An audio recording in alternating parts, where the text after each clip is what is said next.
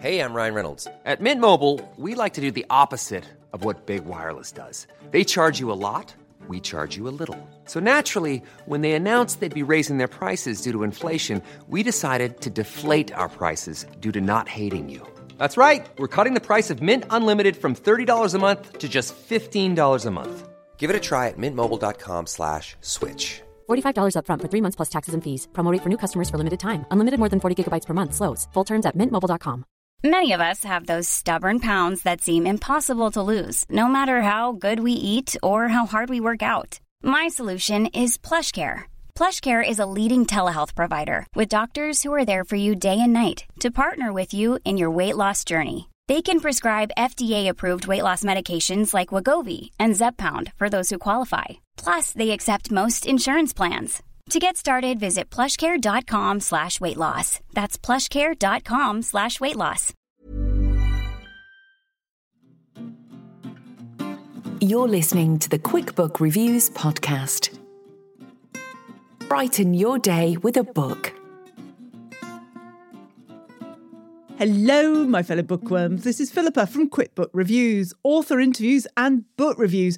Well, today is a jam packed episode, so I'm just going to get stuck in straight away because I don't bring you today one author interview or two, I'm bringing you three absolutely first class, top rated author interviews. So, well, I don't mean my interviewings are, but the authors are top rated. You know what I mean. Honestly, so chuffed to bring you today. You're going to hear interviews with Ann Cleeves about her latest book, The Raging Storm, Janice Hallett about her latest book, The Christmas Appeal, Peter Swanson about his latest book, The Christmas Guest. Plus, I'm going to review two extra books which are absolute beauties. The first one is Resurrection Walk by Michael Connelly, and the second one is called Around the World in 80 Games by Marcus du Sautoy.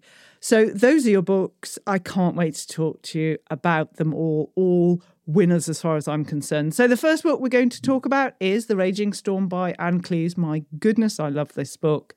And let me tell you a little bit more about it.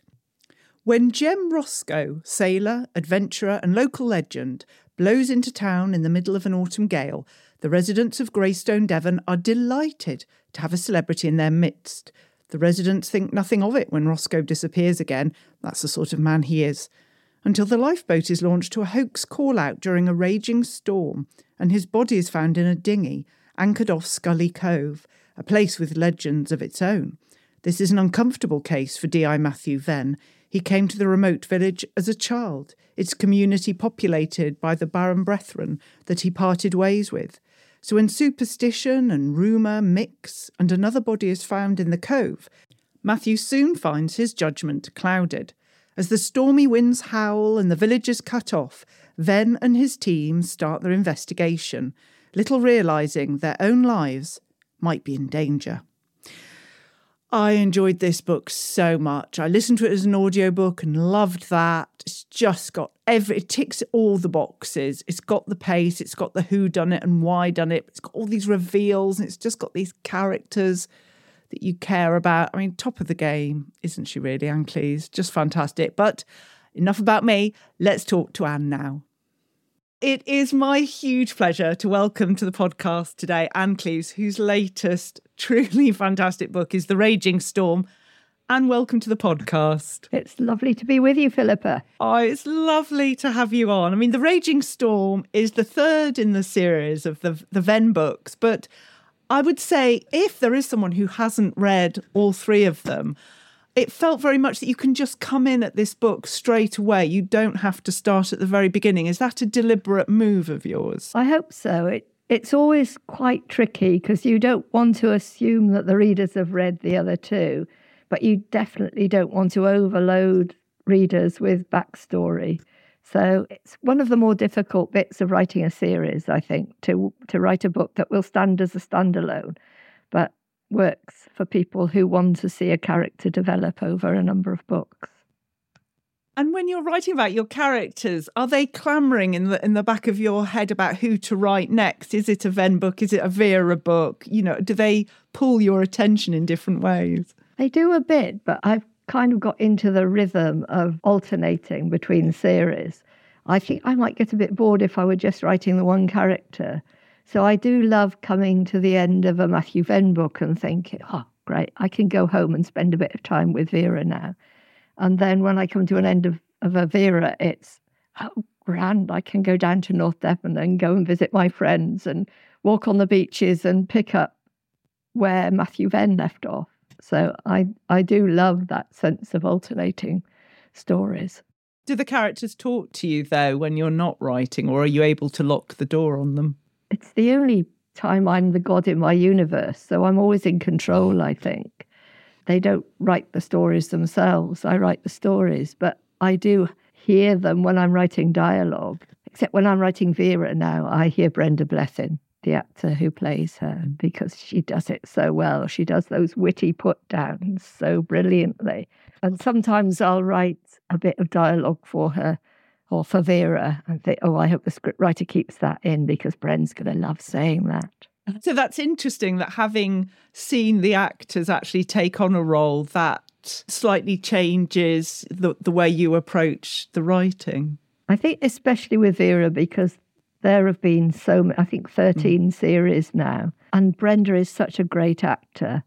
You know, she's a double Oscar nominee. She worked with director Mike Leigh, and her way of working, of developing a character, is to get to know them very, very well. It's the opposite of the method. She's setting up a separate character, researches them, knows them.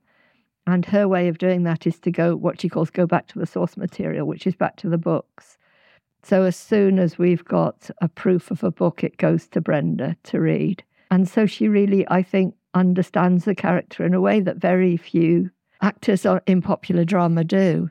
And it's almost like having a representative on set because if there's a new scriptwriter who does something that, that Brenda feels our, we, we think of her now as our Vera, would do, then it has to go back. It's sent back for rewriting. So I don't need to look at scripts because Brenda's there keeping an eye on things. Oh, that's wonderful that you you have that relationship with her and that that trust that you don't need to be concerned about what Absolutely how the script not. might change. No, I think yeah, from the beginning, I think the the lead script writer at first was a guy called Paul Rutman, and he came up and spent some time in Northumberland with me. And because we had that time of me showing him the places where the stories are set, and again, that idea of human geography, of understanding just the wide palette in Northumberland of places where you can set stories. And I knew right from then that he understood the character and it would be okay, that I could just trust them to get on with it. Interesting. When you were writing The Raging Storm, did you know who done it and why when you started? or is just literally everything revealed to you as you write? Yes, I write like a reader, I think. So I'll write. I had this idea for someone just blowing into a, a village in a storm. And I was quite interested in the idea of celebrity and how celebrity isn't always useful. And it, quite often it's the people like Matthew Venn who lack charisma, but who have intellectual rigor and honesty they're the people that we need sometimes. We don't need the flash people and the glamorous people. And so I just had that sort of idea, I think, knocking around in my head. And I started off with Jem Roscoe, who is rather glamorous and a bit of a celebrity, blowing into this village. And then, yeah, I need to know what's going to happen next. So I write the next chapter. And then I need to know what happened next. So I write the next chapter. The bit about the lifeboat rescue was triggered because when my husband and I were first married, we lived on a tiny tidal island, a nature reserve. And he was very young and reckless in those days and did take out a boat that wasn't seaworthy to ring some birds on a, a bit of rock not far from where we were living and got swept out to sea. And I wasn't there, but there happened to be a bird watcher on the island who knew exactly what to do because he'd been in the merchant navy and called the Coast Guard and they got the lifeboat out and he was rescued, but only just in time. He was being swept out to the Irish Sea. And so I do have do have a very personal gratitude for the RNLI. And talking of scenes like that, you know, the tension and the the pace. I was listening to the audiobook as I was driving to pick my daughter up from university. I was actually quite sad that I arrived, that the journey was quite short and no roadworks because I couldn't keep listening. Do you, it's just, it, again, just come naturally with the, the balance of tension and pace, the sort of the highs and lows in the story? Or is that ever something you have to go back and edit? Sometimes you have to edit, I think, but that's more about choosing the right words and making sure that a sentence says what I want it to say as vividly as possible. And also that I know talks about making the words sing.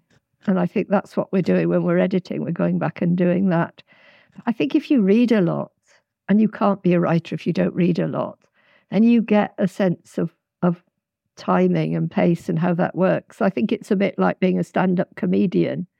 You know how to judge the pacing of a joke when the tagline comes, and it's it becomes instinctive, I think, if you read enough.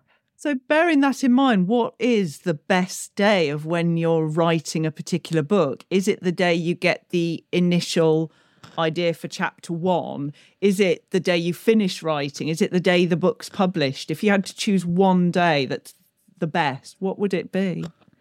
Oh, I think it's before you've started and you've got that blank screen. And at that point, you can believe that you're going to write a really great novel. I mean, a couple of paragraphs said you know that it's not going to happen, but you have that sense of excitement and of doing something new. And then I always love seeing the page proofs because that's when it looks like a proper book. Is there a pressure, though, on being Ann Cleeves? Because we all expect you know, 10 out of 10 gold star incredible books? Do you sometimes wish, want to publish under a pseudonym just to take the pressure off? No, because I don't feel that pressure really. Because for the first 20 years of being published, I had no commercial success at all. So I just do it for fun. And I did it for fun then because I made very little money out of it. I enough. I was published by a mainstream publisher, but certainly didn't get into the bookshops, mostly went into libraries because libraries had proper book funds then and could buy books in, in bigger numbers than they do now. And and I think that's something that I fight for libraries, not just because readers need I think they have a right of access to stories and books, even if they can't afford to buy them, but also because libraries support new writers and bookshops can't take every every novel that's published and they're by their very nature, they're going to take the ones that sell well, especially the big chains. So we need libraries to make sure that we get new writers and writers who are doing things a little bit differently and aren't immediately successful commercially to support them my first job was in a library, my first Saturday job, and it's happy, happy times. Yeah, so um, important. But comes to a, the last question, Ann, and it is the most important one on this podcast. It is crucial, so just prepare yourself. And that is what biscuit powered the writing of The Raging Storm? What is your biscuit of choice? I did answer this while I did the Archers podcast, and I am very partial to a dark chocolate digestive. So that's not just Vera's choice, that's your choice as well. That's what you would go for. That's right. It's me inhabiting the character of Vera and deciding that my snack of choice is a dark chocolate biscuit. I mean, that's practically a health food, dark chocolate, Ann, I think, really. That's, I, uh... that's what I think. I tell myself that while I'm having it with my coffee every day. Yes, absolutely. It's just wonderful to talk to you about The Raging Storm and just discuss the books with you. Ann Cleeves, thank you so much. No, thank you. Thanks for a great chat. The next book is called The Christmas Appeal by Janice Hallett. Wow. We've all loved the appeal that Janice wrote, and she has returned to it again. She's returned to it for Christmas, and it's got a pantomime, and there's a dead father Christmas. I mean, what more can we ask for? But let me tell you a little bit more about it. Christmas in Lower Lockwood, and the Fairway players are busy rehearsing their festive pantomime, Jack and the Beanstalk, to raise money for the church roof appeal. But despite the season, goodwill is distinctly lacking amongst the amateur dramatics enthusiasts. Sarah Jane is fending off threats to her new position as chair, the fiberglass beanstalk might be full of asbestos, and someone is intent on ruining the panto even before the curtain goes up. There's also the matter of the dead body. Who could possibly have had the victim on their naughty list? Join lawyers Femi and Charlotte as they read the round robins, examine the emails, and pore over the police transcripts. Will you discover the truth before they do? And will the show go on. Well, my, you just can't go wrong, can you? I love the format of the appeal so much, and I love the Christmas appeal. It's uh, a shorter book, under 200 pages, as often Christmas books are. And it's just a bit of fun. I enjoyed it so much and a light relief to some other heavier books. I just thought it was brilliant. Bravo. Anyway, let's talk to Janice now. It is my huge pleasure to welcome back to the podcast the one and only Janice Hallett, whose latest book is The Christmas Appeal. Janice, welcome back. Oh, thank you so much, Philippa. It's a joy to be back again and talking about the very festive subject of the Christmas appeal. Yes. I mean, I was both shocked and delighted when I saw that there was going to be the Christmas appeal, a return to Lower Lockwood you've got Christmas, you've got a pantomime, you've got a murder, the perfect combination. But tell me, how did this return cloud? Well, I, I can reveal that it was just as much a shock for me as well, because um, I had no intention of returning to, to Lockwood or to writing any sort of sequel to The Appeal. It was just that my editor asked whether I fancied writing a Christmas novella. And it was only when I tried to when I sat down and started writing about Christmas.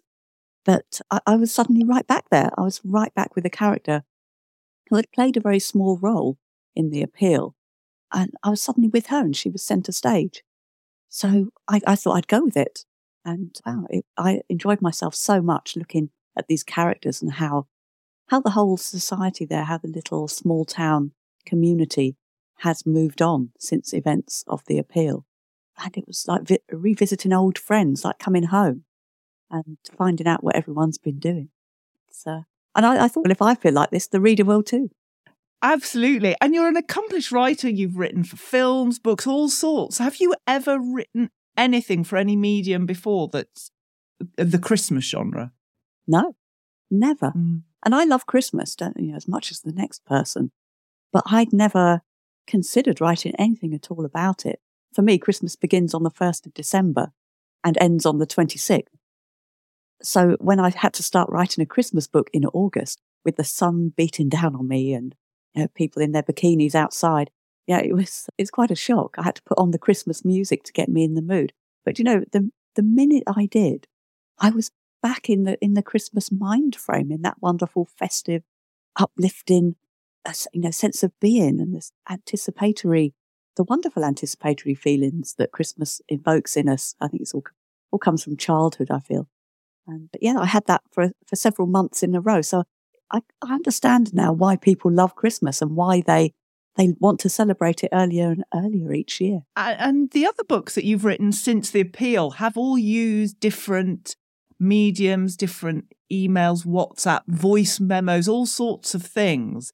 But the appeal and the Christmas appeal are have their own sort of unique type of mediums, I, I would say, the WhatsApps and the emails in particular. Was it easy to jump back into that, having broadened the, the range that you've used in other books? It was shockingly easy. And yes, you're right. The, the other two, I'd have moved on, um, particularly with um, the Alperton Angels.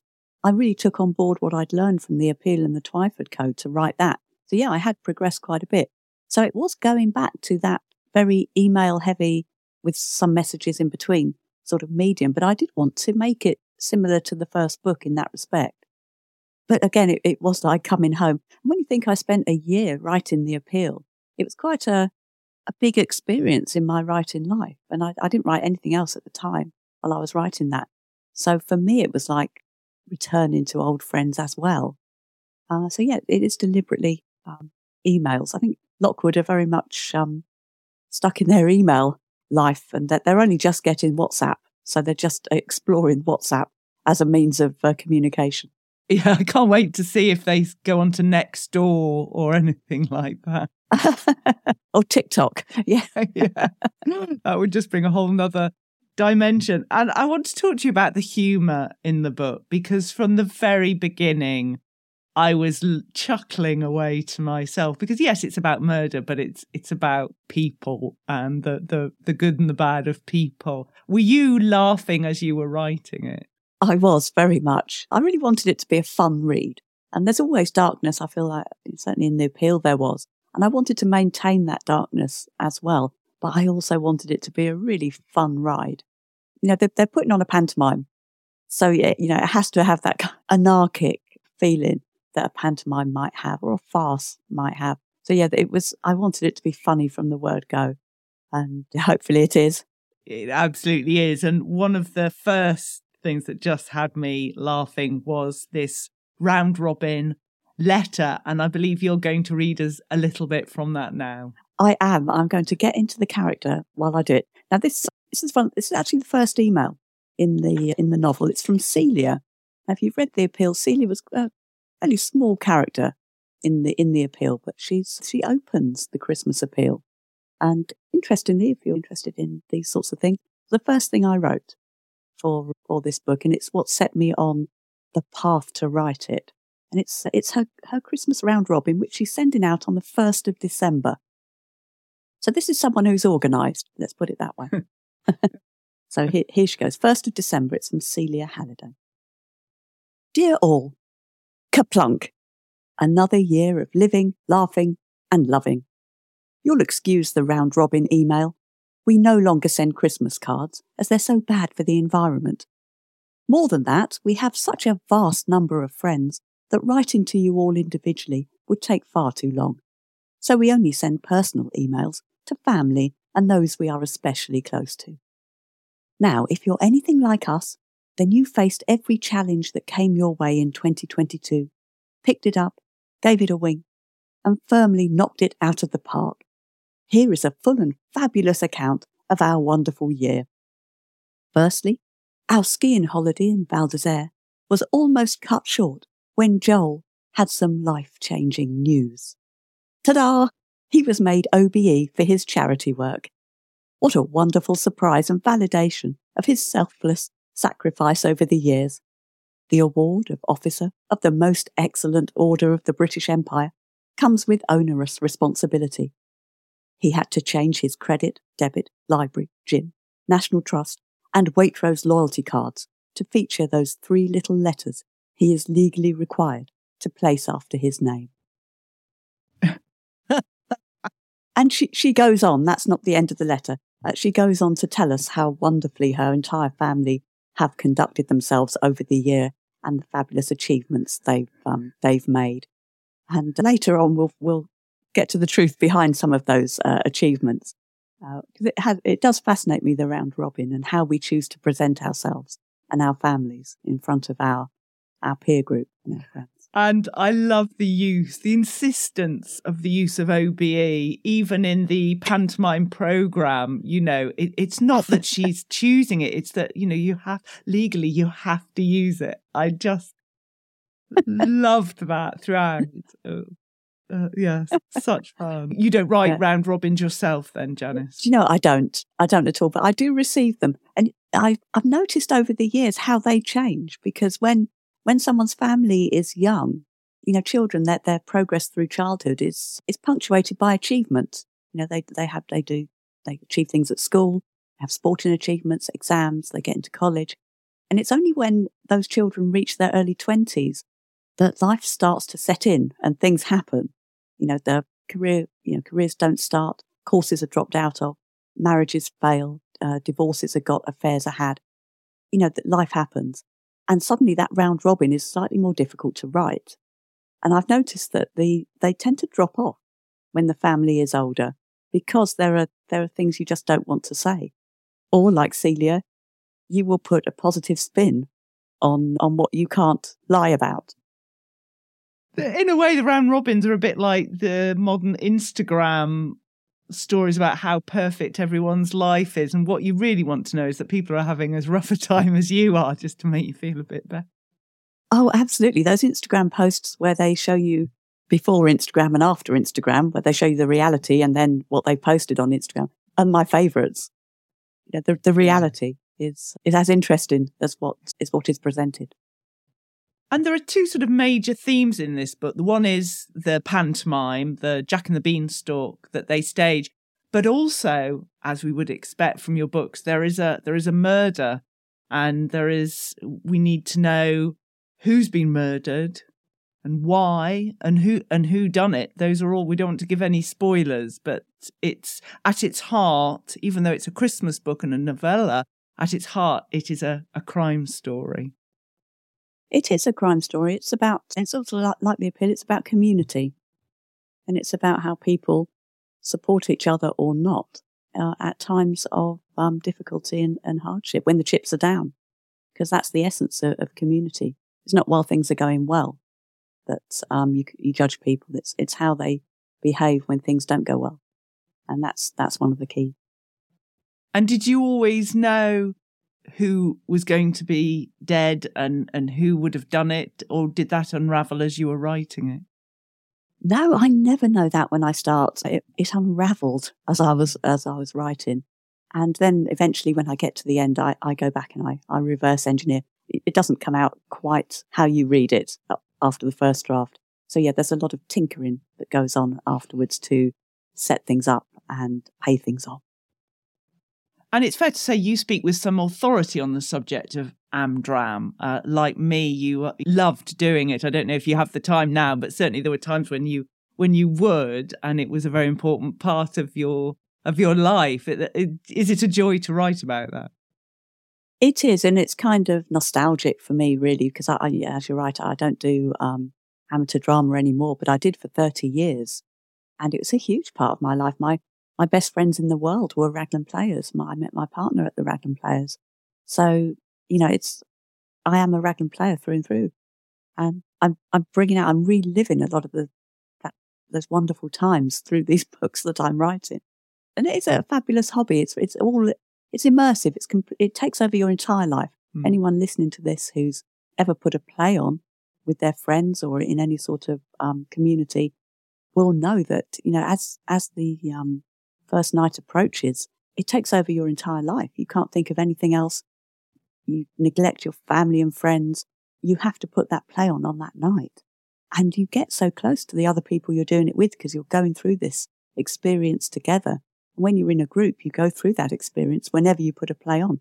That could be two or three times a year. So yeah, you get really close to people and you become a family, a drama family. And that's wonderful. It's all the wonderful things and the terrible things that come with being a family are all played out in that group. So yeah, it's, it's very nostalgic for me because the group I was a member of ceased to trade, so to speak, about 10 years ago.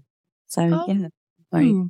sad. Yeah, but we still meet up. You know, we're still a group. We just don't put on plays anymore. We just don't have the, the time. We don't have the number of members that you need. Mm. And, um, you know, so we, we have our memories and that's, uh, that's what we we uh, enjoy reminiscing about at the moment. Presumably, there were some things that happened that you don't dare put in the book. That that those will stay secrets. Of course, yeah. There's you know what happens you know backstage stays backstage. yeah. Which is the best moment for you when you're writing a book? Is it that initial sort of gasp of I've I've got an idea and this could work, or is it when you're writing the book, when you finished it, or when it's published? What, if they had to choose one day, what day would it be? It would be when I've just started the first draft and I'm off and I'm on this wonderful, joyful path of creativity. And I'm just writing because I enjoy it. I'm not worrying about the plot. I'm not worrying about where the characters are going. I'm just letting them take me. And that's a real, really pure moment for someone who enjoys writing. I mean, the hard slog comes and it comes usually towards half to three quarters of the way through where I know I'm, I have to head towards the end. And the hard work definitely comes at the end when I have to go back and reverse engineer some of the plots that I've come up with and retrofit some of the things that I've put at the end. So yeah, there's a hard slog to be had, but it's that joyful moment when I've just started a new idea. Was it harder in a way writing a novella because as you've gone on your books, I think have got bigger and bigger. Certainly the impression that I get. So was it in some ways I would think, oh, a novella would be easier to write, but actually might find it harder when it comes to doing it. Was that the case for you? Yeah, I had no idea when I started it how I would get on because yeah, you're right. I write long novels and they are getting longer because I think as you mm. get more a more confident writer, you you can handle more story and more characters. And so certainly mine have uh, have got longer. So bringing it back to 35,000 words was quite, it's a bit of a, it felt like a challenge as I started. But as it turned out, no, I was, I was okay with it. You know, I suppose in a novella, there is slightly less story. There are slightly fewer characters and it has to tie up far, rather faster. And that's, so long as you bear that in mind when you start, I, I found it okay. So yeah, I didn't know if I could do it, but I tried and I could. There we go. That's a lesson. Absolutely. Was it always going to be Jack and the Beanstalk? I mean, there's a particular reason why I suppose it it was Jack and the Beanstalk. But did you start out knowing that was the pantomime, or were there some thoughts about which pantomime you would include? No, I thought of the pantomime first of all. Um, as Sarah Jane is pulling it together, she's directing. She's determined this is going to be the best pantomime the players have ever put on. Um, and it gradually emerged. The rest of the plot it is quite. It really has to be Jack and the Beanstalk uh, for mm. the rest of the of the story to to play out. But no, that was again. It happened by accident. Is there a pressure for you now, though, because the, you know your name is synonymous with good books, and the appeal was just extraordinary. The response to it, coming out with the Christmas appeal, is that eh, were you gnawing your fingernails even more when it was published? Less so. I think I do feel that that pressure of expectation from everybody. And at three o'clock in the morning, when I wake up, I feel it most acutely. But when I start writing, I think something happens. All of that falls away, and I can write more freely. I think for me, that's always been the way I have to write without thinking of, of that. I try to write something different every time I, I write a book. And that keeps it fresh for me makes it experimental, which is always something that feels good for me to experiment and explore this format uh, for myself and the readers. There's always a risk it might not work. There's always a risk some people who liked a previous book might not engage with the current book. But that, that experimentation and that ex- exploration is important for me to maintain as I uh, continue this career, which is writing one book after another, as it turns out. So I have to keep it fresh for me. And I hope that freshness and invention uh, keeps it fresh for the readers too. Well, and while we like fresh books and fresh thoughts, we also do like returning to Lower Lockwood. So I'm afraid I'm going to ask the question you would hate me to ask. And uh, is there going to be another return? Well, it's interesting. There's no plans at the moment. And I would have said absolutely not before I wrote the Christmas appeal. I would have said, no, no, the story finished surely at the end of the appeal. But now I have written this follow up. I wouldn't rule out in future going back again. Uh, so yeah, there's no plans. I know my next novel is The Examiner. That's that's definitely not set in Lockwood, and I've started the one after that, which isn't. So I know the next two full length novels will not be set in Lockwood. But as I said, if if um, the wind was in the right direction, I would be up for it. Can you tell us anything about The Examiner? Is there anything you can? Yes, I can. I can about. I haven't, haven't said very much about the Examiner um, yet, but I can say it's set in uh, the world of academia. It's set in a university, which is overhauling its art courses to fit in with um, the workplace and the work, the job market. Because as, as there's a big debate about art courses and, and how, what mm. place they have really when, if they don't qualify you for a particular job. And indeed, lots of courses are now coming under that kind of scrutiny. So this is an MA, a master's degree course in art, in multimedia art.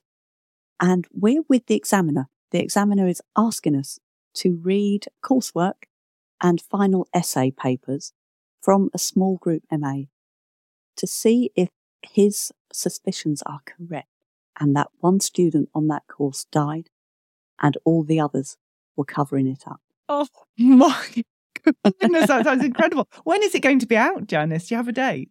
It's, yes, September 2024. How exciting. That's certainly something to look forward to. We come to the final question, which is the crucial one. And Janice, the question is what biscuit was powering the writing of the Christmas appeal? Biscuit. Now, I'm very into at the moment the chocolate covered flapjack. Yes.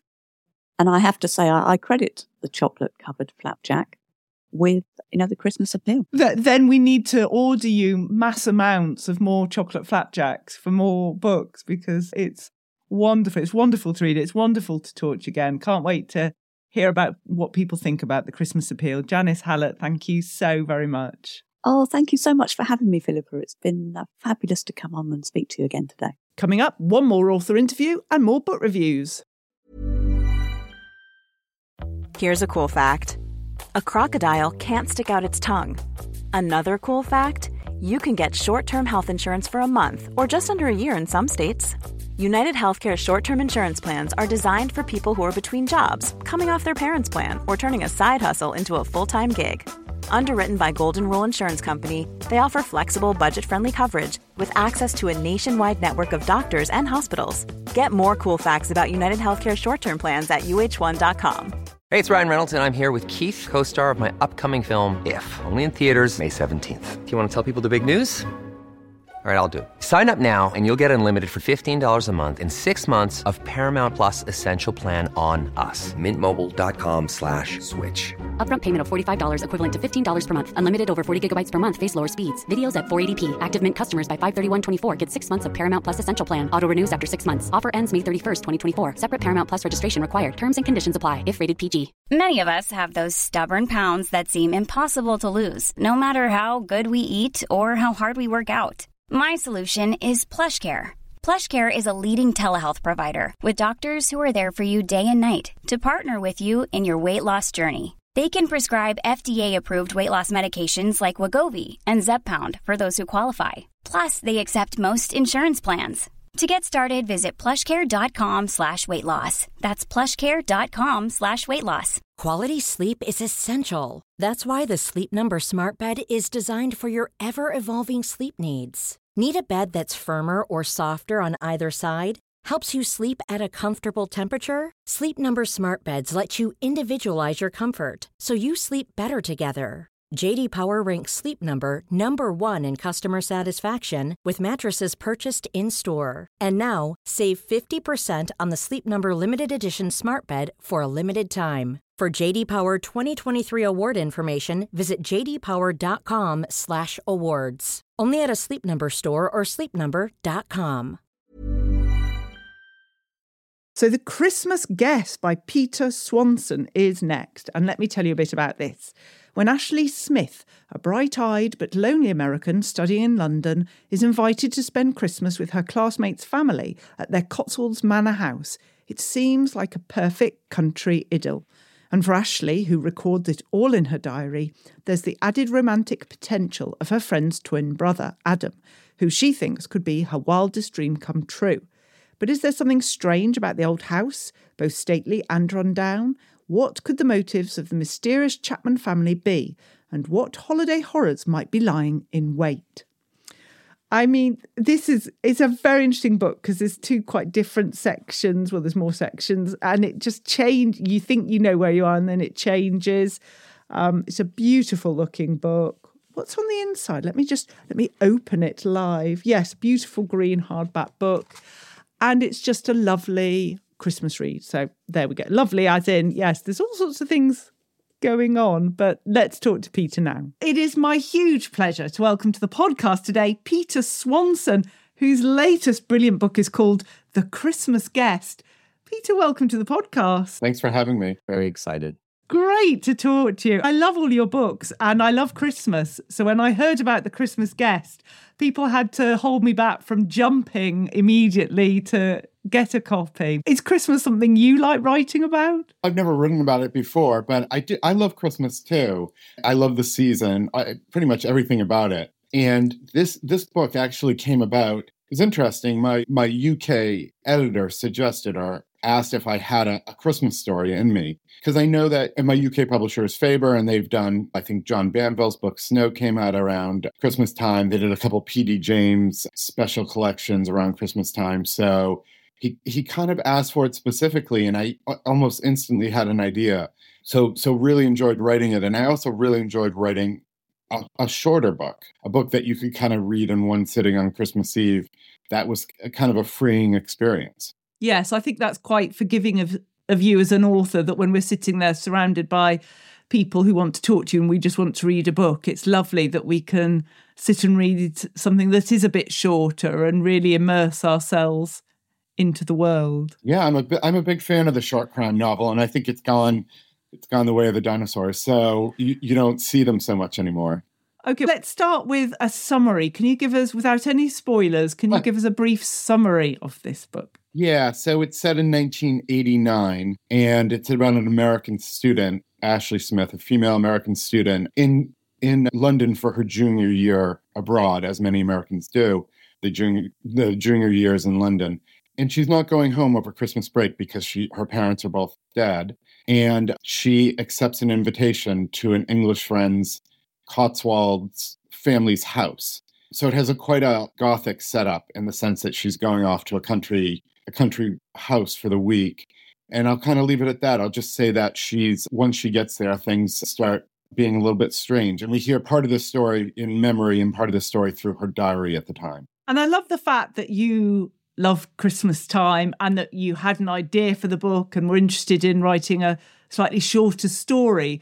But given all of those pluses, was it still hard to write the book, or was that a more freeing experience than some of the other ones you've written? Yeah, every book is hard to write in, in some sense because True. you have stops and starts. But I did I I knew once I once I thought I'd get at this story through the diary entries, I think that opened up a bit of the book for me. And then in terms of putting it in the Cotswolds and doing where and I'm an American, I'm not I've been to the Cotswolds, but in terms of doing that, that was actually quite freeing. I, I wanted to get it right, but I also it was fun to write out of my normal habitat. So and I actually wrote it quite fast. I wrote it over Christmas. I think it was probably two Christmases ago. I just sort of sat down and it was snowy outside here and and wrote it during partly the Christmas season, but also partly the winter season here in New England. Oh, I love that. Wonderful. Actually written at that that time it's based in yeah, most well. Christmas books are probably written on like you know holiday in Spain uh, or yeah in the midst of summer.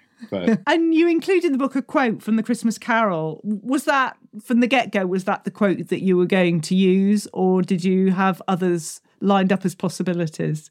No, I think you always discover things about a book while you're writing it and and what it's about. And I sort of knew the the basic plot, the sort of criminal underpinnings of the book, what makes it a thriller. And then sort of as you go along, you realize um, that there's a ghostly element to the story, but also I think the book, if if it's about anything deeper than than the surface, it's about how Christmas time is a haunting time for a lot of people because it always because it's the same every year. It brings us back to our childhoods, and it's the same songs, and it's the same food, and the same smell of the Christmas tree. So, and that can be a good thing or it can be a bad thing depending on your personal memories of Christmas or what might have happened to you in Christmases past. So I think that's what the book became about because it's a book about it ultimately is a book about memory. And then of course as I'm sort of thinking this I'm like the, the first person who ever wrote on this subject did it the best and that's Dickens Christmas Carol which is the the great ghost story but also the a story about memory and and like because that the ghosts of Christmas past are literalized in that book, but everyone has them to a certain degree, which is just remembering past Christmases and where we were at at that time and where we're at now. So that's my that was sort of my subtext that I found I was working with, and and then the quote the quote made sense. Yes, of course. It seems like a good time for me to ask you to read a little from the book. I think you're going to read us the first couple of paragraphs. Just yes. And just so you know, so the quote is, the quote is quite famous. But I wear the chain I forged in life, replied the ghost, and I love that replied the ghost. It's just quite funny. Not only does he have ghosts, but he has ghosts that are replying to him. So this is the beginning, the first two paragraphs. Since I have no family of my own, I'm yearly asked by friends and colleagues to their homes for the Christmas holidays. I always say no, pleading my case that I am perfectly content to be alone for a week. And mostly I am. I read a good book, maybe rewatch some of my favorite films. On Christmas Day, I roasted chicken and eat it with crispy potatoes and Brussels sprouts. My cat, Elspeth, likes a bit of roast chicken too, and I let her sit on the kitchen counter as a special treat. In the afternoon, I often clean my apartment or reorganize my bookshelves. Sometimes, if the weather is nice, I'll take a walk across Manhattan, see if there is a movie playing that looks interesting. I am not completely alone. The doorman Howard and I usually find time for a glass of whiskey, and I have a close friend, also without family, who often drops by, although she hasn't for the past couple of years. Fantastic. Did the end story reflect that initial concept in your mind, or was the, the, the plot and the revisions did they significantly alter that initial idea? No, I think the and I've had that when I'm working on a book and the plot really changes. But I think in this book the I had sort of thought ahead of the backstory. It's like a lot of mystery stories. It's all about when you reveal things. So there's the the bigger picture of what's happening in the story. And I knew what that was in the background. And that never really changed. But the maybe the the reactions and what some of the things that happened toward the end of the book did change a little, but they were more sort of like I said, there was more of a like a, a ghostly quality to it that that came out more toward the end, maybe inspired by the by the season itself.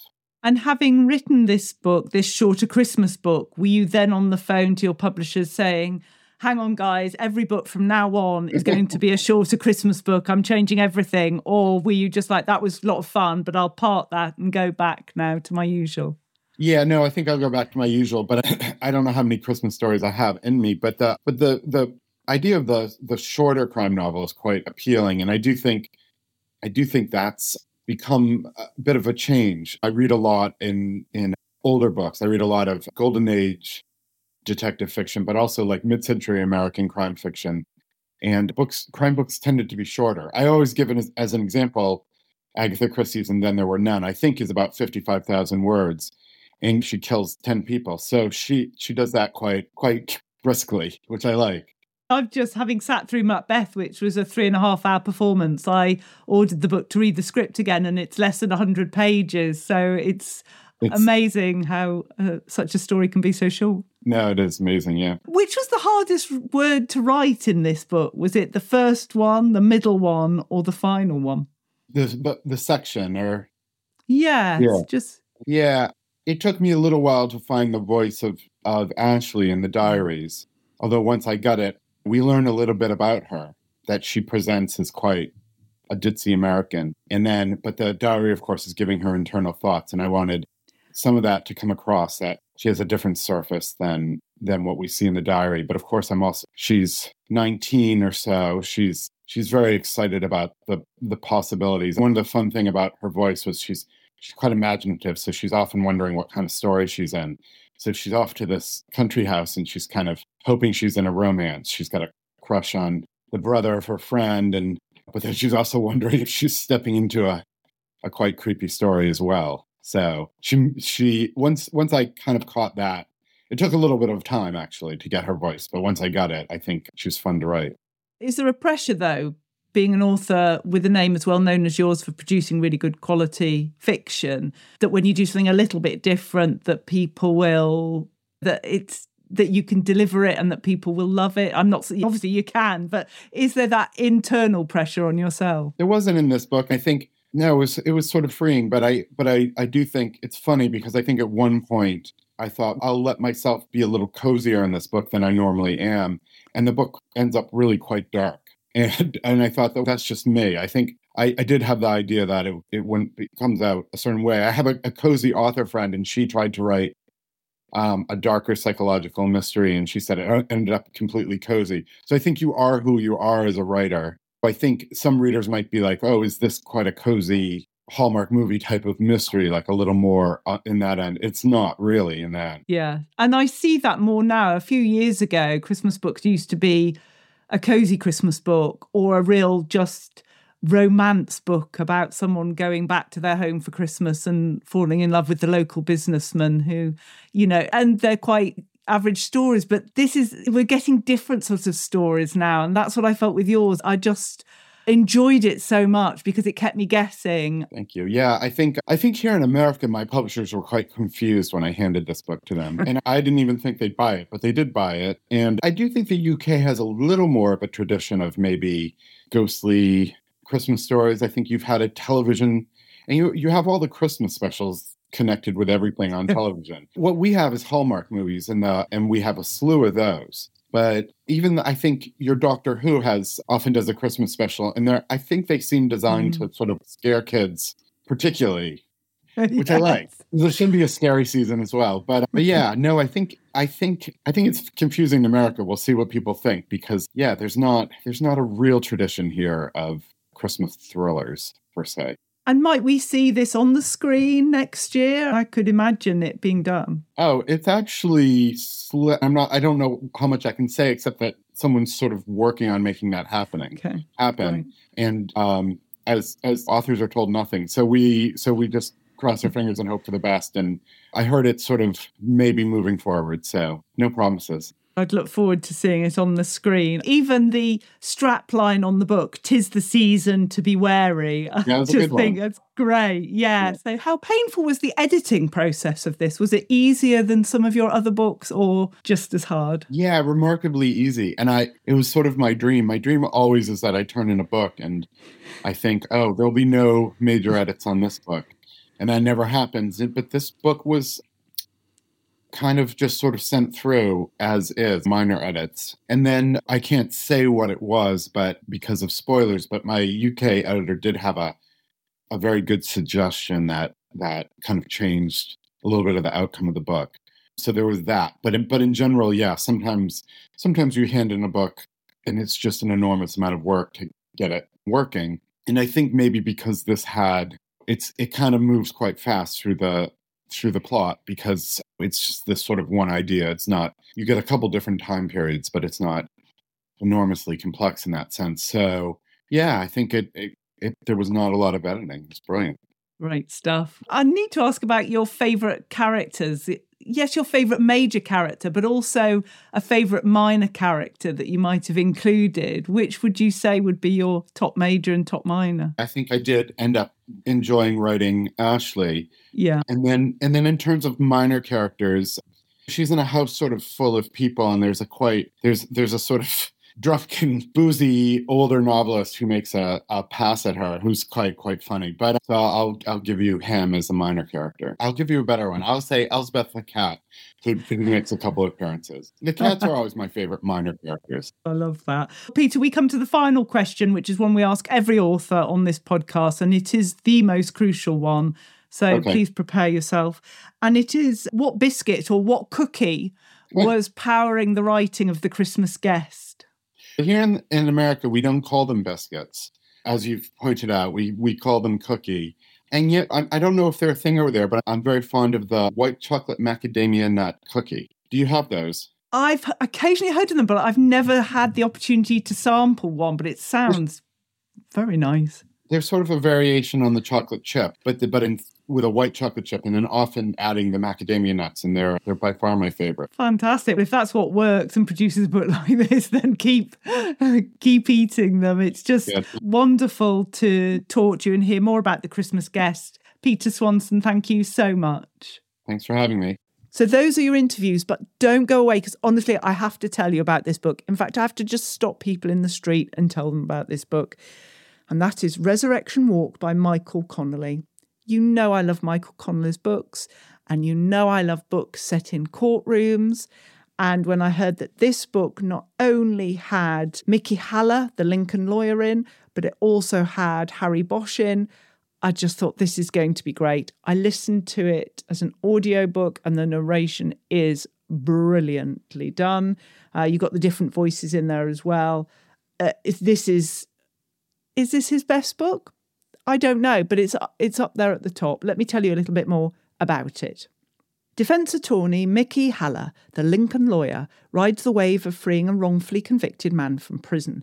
Inundated with pleas from incarcerated people claiming innocence, Haller enlists the help of ex LAPD detective Harry Bosch to find the next case which could result in a resurrection walk. When Bosch finds a needle in the haystack, a woman imprisoned for murdering her husband, a sheriff's deputy, they discover evidence that doesn't quite add up, and a department pushed for quick closure in the killing of one of its own. But is this rushed justice or something more sinister? As they face a David versus Goliath court battle, the secrets which could lead to an innocent woman walking free could also mark the end of the Haller-Bosch dream team.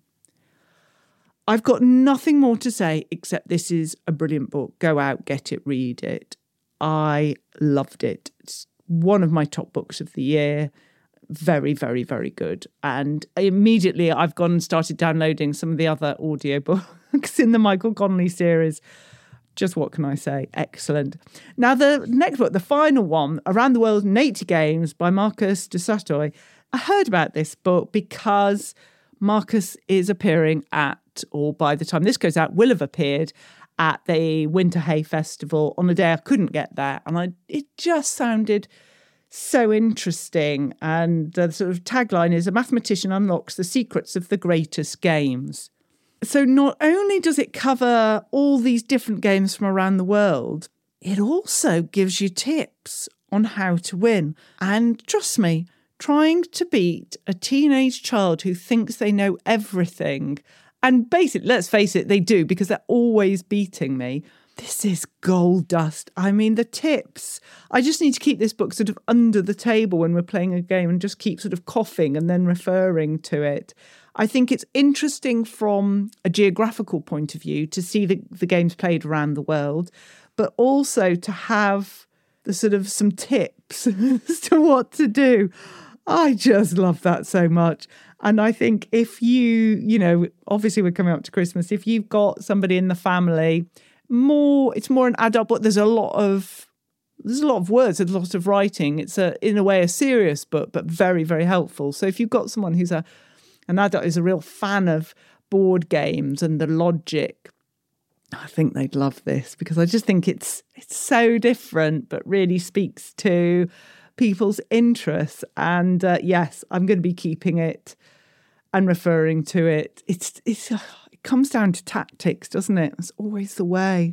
Strategy which I'm never very good at being strategic, but this book will help me. So, yeah, around the world in 80 games. Yeah, bravo. So, those are your interviews, those are your books. I'm sending you on your way. Back on Friday with a short episode, but also I will be back on Monday, and that will be the last episode of the year. So that's exciting. And then be back again the very beginning of February. Six week break for the podcast this time. So, yes, that's me done. What books do I need to just tell you again? I will. The Raging Storm by Ann Cleeves, The Christmas Appeal by Janice Hallett, The Christmas Guest by Peter Swanson, Resurrection Walk by Michael Connelly, and of course, Around the World in Eight Games by Marcus du Sautoy. Those are your books. I will send you on your way. Just look after yourselves, and I'll talk to you very soon. Take care now. Bye bye. You've been listening to the Quick Book Reviews podcast. That's enough books, said no one, ever. See you again soon.